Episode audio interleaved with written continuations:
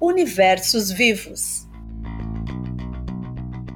Olá, este é o Universos Vivos, o podcast sobre os livros do vestibular da UFSC. Eu sou Fernanda Nascimento e o tema deste episódio é o livro Velhos, de Alê Mota. E para entender mais sobre esta obra, eu conversei com a própria autora do livro, a Alê Mota, e com as professoras e pesquisadoras Fabiana Basílio Farias e Maria do Rosário Alves Ferreira.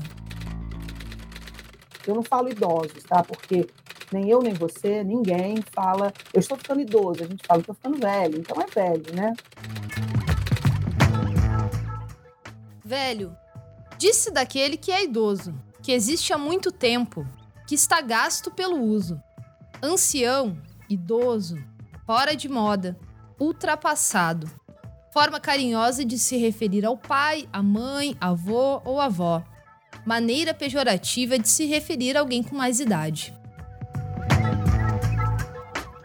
Velho é uma palavra com múltiplos sentidos e que expressa um momento do tempo de vida de humanos, animais, objetos.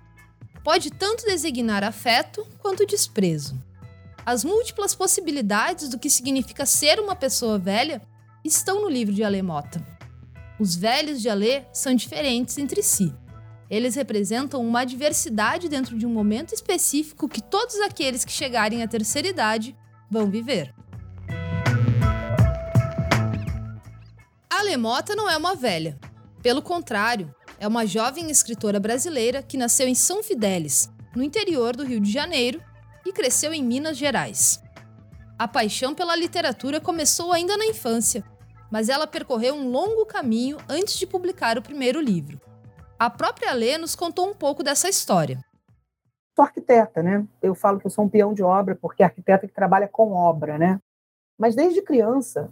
E por ler os livros da Editora Ática, né, a coleção Vagalume, minha mãe era professora e recebia aqueles livros de graça, e era a minha possibilidade de ler, porque também na minha cidade não tinha livraria, minha família não tinha condições, assim. Só que eu perguntava para as pessoas como que eu podia ser escritora, e ninguém sabia me responder, ninguém me respondia. O que eu faço? Que curso que eu faço para ser escritora?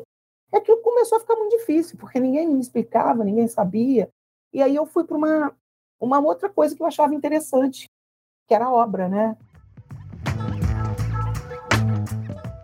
O sonho de criança só foi concretizado na idade adulta.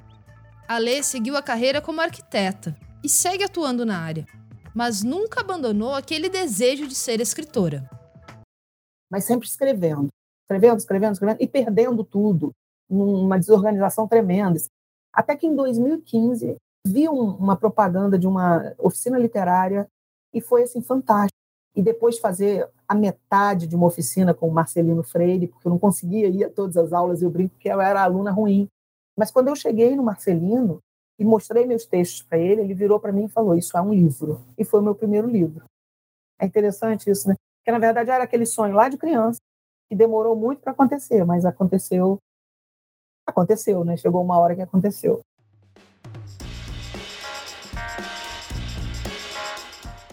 Os textos de Alê Mota são curtos. Em Velhos, uma série de personagens são apresentados em narrativas que ocupam 1-2 páginas. E essa é uma característica da obra da autora, que lançou sua carreira na literatura com o livro Interrompidos, em 2017. Além disso, a escritora também publica em blogs de revistas de literatura. Em suas palavras, a sua literatura é definida por uma produção de textos curtos. Eu defino como textos curtos. Eu gosto de trabalhar com a concisão. O que é isso? Eu gosto de enxugar ao máximo. Qual é o meu objetivo? Contar uma história imensa com o menor número possível de palavras, não é nem frase, nem são as frases, são as palavras, porque às vezes uma palavrinha que sai já muda todo o sentido. Então essa é a ideia. Que a pessoa pegue um texto meu, leia e pense, nossa, é uma história enorme isso aqui. E está tão pequenininho, sabe? Classificar o gênero literário da obra não é tarefa fácil, mesmo para pesquisadores do campo, como a professora Fabiana Farias. A literatura é muito inventiva, então quando a gente tenta cercar, né, um determinado corpus da literatura falando assim, isso aqui é um conto, isso aqui é um microconto, o autor vai e extrapola essas fronteiras. Mas, assim, a gente tem alguns teóricos que tentam estabelecer alguns parâmetros, alguns limites. A gente tem, por exemplo, minicontos que alcançam, às vezes, 2 linhas, mas a gente tem também minicontos que são classificados também com 1,5 páginas, que aí a gente tem até, por exemplo, essa forma breve que a Alê Mota usa, que utiliza esse formato, né? Sem menosprezar a autoria, a professora Fabiana Farias acredita que mesmo que a própria Alê Mota defina sua produção como textos curtos, é possível sim classificar essa obra como mini-contos. Eu colocaria esse livro dentro de uma coletânea de mini-contos que eu estivesse trabalhando. E aí sempre destacando, né? A gente tem ali o autor que gosta de falar sobre o seu trabalho e falar, não, isso aqui vai ser um miniconto, ou eu não considero o meu trabalho como miniconto. Eu acho essa liberdade muito importante, né? Até para a gente poder pensar e refletir e discutir, né? Ainda que tenha crescido com a internet e seja uma característica marcante na produção contemporânea, há uma série de romances, poemas e mesmo contos que trabalham com a escrita mais enxuta. Na nossa literatura, a gente tem uma tradição da escrita em formas breves. E aí, seguindo nessa tradição, a gente chega ali nesse momento em que a internet começa a influenciar também na escrita, né? E aí a gente tem a produção literária, né, que sai desse formato do livro para entrar nesse formato virtual, né? E na escrita de Alê Mota, a forma breve é um grande objetivo literário.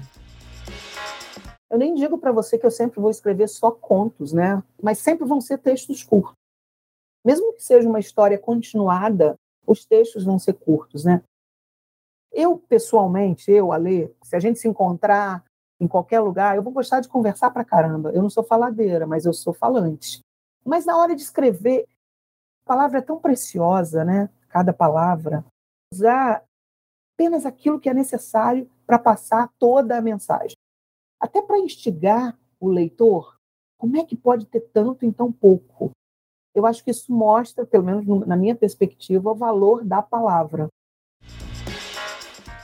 O que torna o livro uma coletânea de fragmentos que contam breves momentos da vida de personagens, sem um antes ou depois, apenas instantes de uma passagem, como afirma a professora Maria do Rosário Alves Ferreira. E nesses flashes, a gente consegue perceber essa linguagem, essa forma que ao mesmo tempo enxuta, mas que ao mesmo tempo traz, em alguns contos, humor, em outros uma leveza, em outros uma ironia. Sarcasmo e ironia que andam lado a lado, tanto em temas duros, como o abandono, quanto em temas leves, como a descoberta de um novo amor.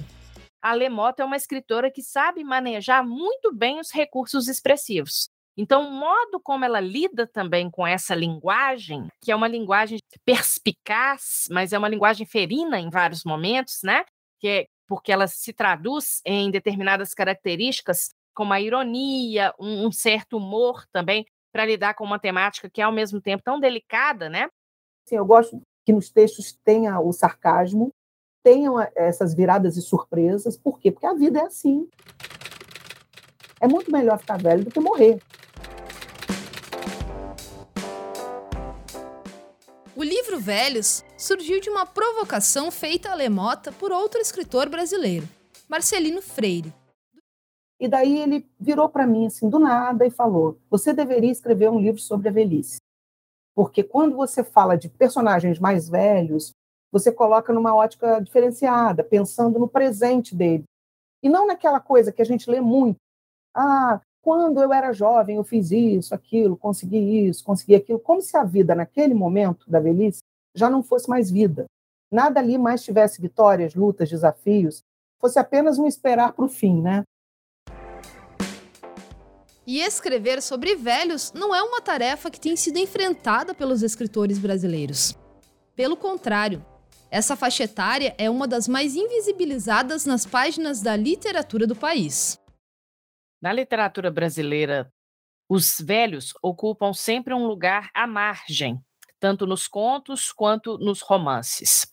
Pesquisas mais recentes dão conta de que essas personagens ocupam aproximadamente em torno de 10% do protagonismo nessas narrativas. E a forma como essas personagens são retratadas também é de um modo sempre muito estereotipado, ou seja, sempre dentro de uma perspectiva muito marcada pela solidão, pelo descaso, pelo desprezo social. Então, essa marginalização não diz respeito somente à questão quantitativa, mas ao modo como essas personagens também são retratadas, né? Modelos que inquietavam Alê Mota. Eu tinha começado, ou já estava vivendo um processo de observação dos velhos ao meu redor. Não só os próximos, mas todos. Porque se a gente anda na rua, a gente vai ver pessoas mais velhas, a gente vai a qualquer lugar. Está no nosso dia a dia, né? A expectativa de vida aumentou, e daí a gente tem velhos, a gente vê os velhos assim, e velhos sacanas, velhos legais, não é, a velhice não é desculpa para... É sempre lindinho, bonzinho, fofinho, não é. E eu comecei a achar isso muito interessante, a participação dos velhos na nossa sociedade hoje. Nos últimos anos, algumas escritoras, como Alê Mota, têm transformado um panorama marcado pelo esquecimento. É uma mudança assim, bem radical nesse paradigma. O que não significa dizer, por outro lado, que determinadas questões ou determinados enfoques tenham desaparecido completamente. Porque a gente tem escritoras contemporâneas trabalhando essa questão da velhice, trazendo, por exemplo, a questão do abandono, a questão da solidão. Agora, a questão, muitas vezes, é o modo como isso é retratado, né? Em Velhos, há personagens com bom e mau caráter, que cultivam amizades ou solidão, mantêm relações familiares agradáveis ou intragáveis. São múltiplas personalidades que não encerram a experiência de quem já passou dos 65 anos. A gente vê a questão da ironia, de uma certa leveza e também de uma humanização dessa personagem velha, né? E não é humanização só no sentido da valorização, é no sentido de mostrar que aquela pessoa ela envelheceu, mas ela tem todo um passado. Então, assim, esse passado, muitas vezes, é um passado de iniquidades, é um passado de atrocidade.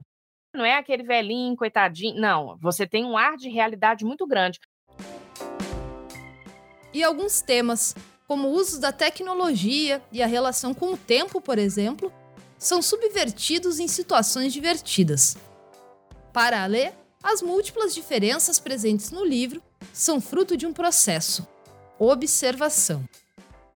Se a gente observar, tem muito velho atuante e que está fazendo muita coisa, assim. É velho que está no Tinder, sei lá, é velho que tem Instagram, é velho que tem Facebook. Tem os velhinhos que não conseguem, né? Tem as suas limitações. Eu acho que é tudo uma questão da gente olhar mais, sabe? Ter mais sensibilidade para olhar o que está acontecendo em volta da gente.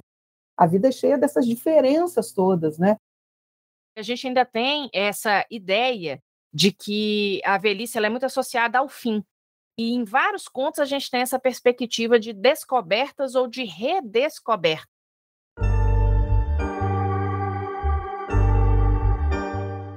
Velhos é um livro que não toca apenas nas histórias que cada pessoa idosa vive, mas suscita reflexões sobre a relação da sociedade com a velhice.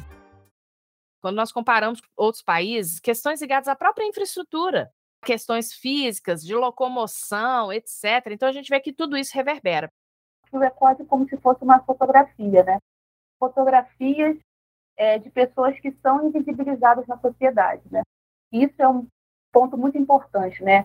É uma possibilidade de tornar visível, através desse formato breve, né? Como se fosse um frame, pessoas que passam despercebidas no nosso dia a dia.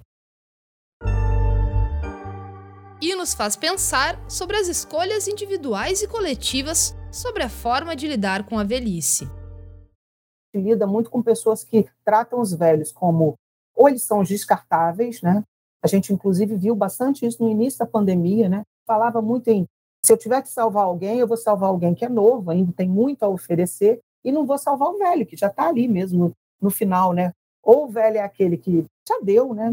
A pilha já está gasta, ou é aquele que, nossa, ele é muito importuno, ele está perturbando demais.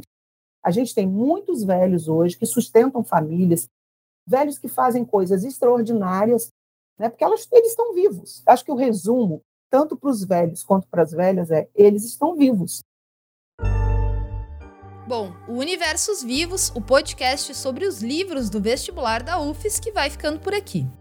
Este projeto é uma iniciativa da Comissão Permanente do Vestibular da Universidade. Tem produção, apresentação e edição Fernanda Nascimento. Continue acompanhando todas as informações da UFSC em ufsc.br, no Twitter, @UFSC, Face e Insta, @UniversidadeUFSC. Até a próxima!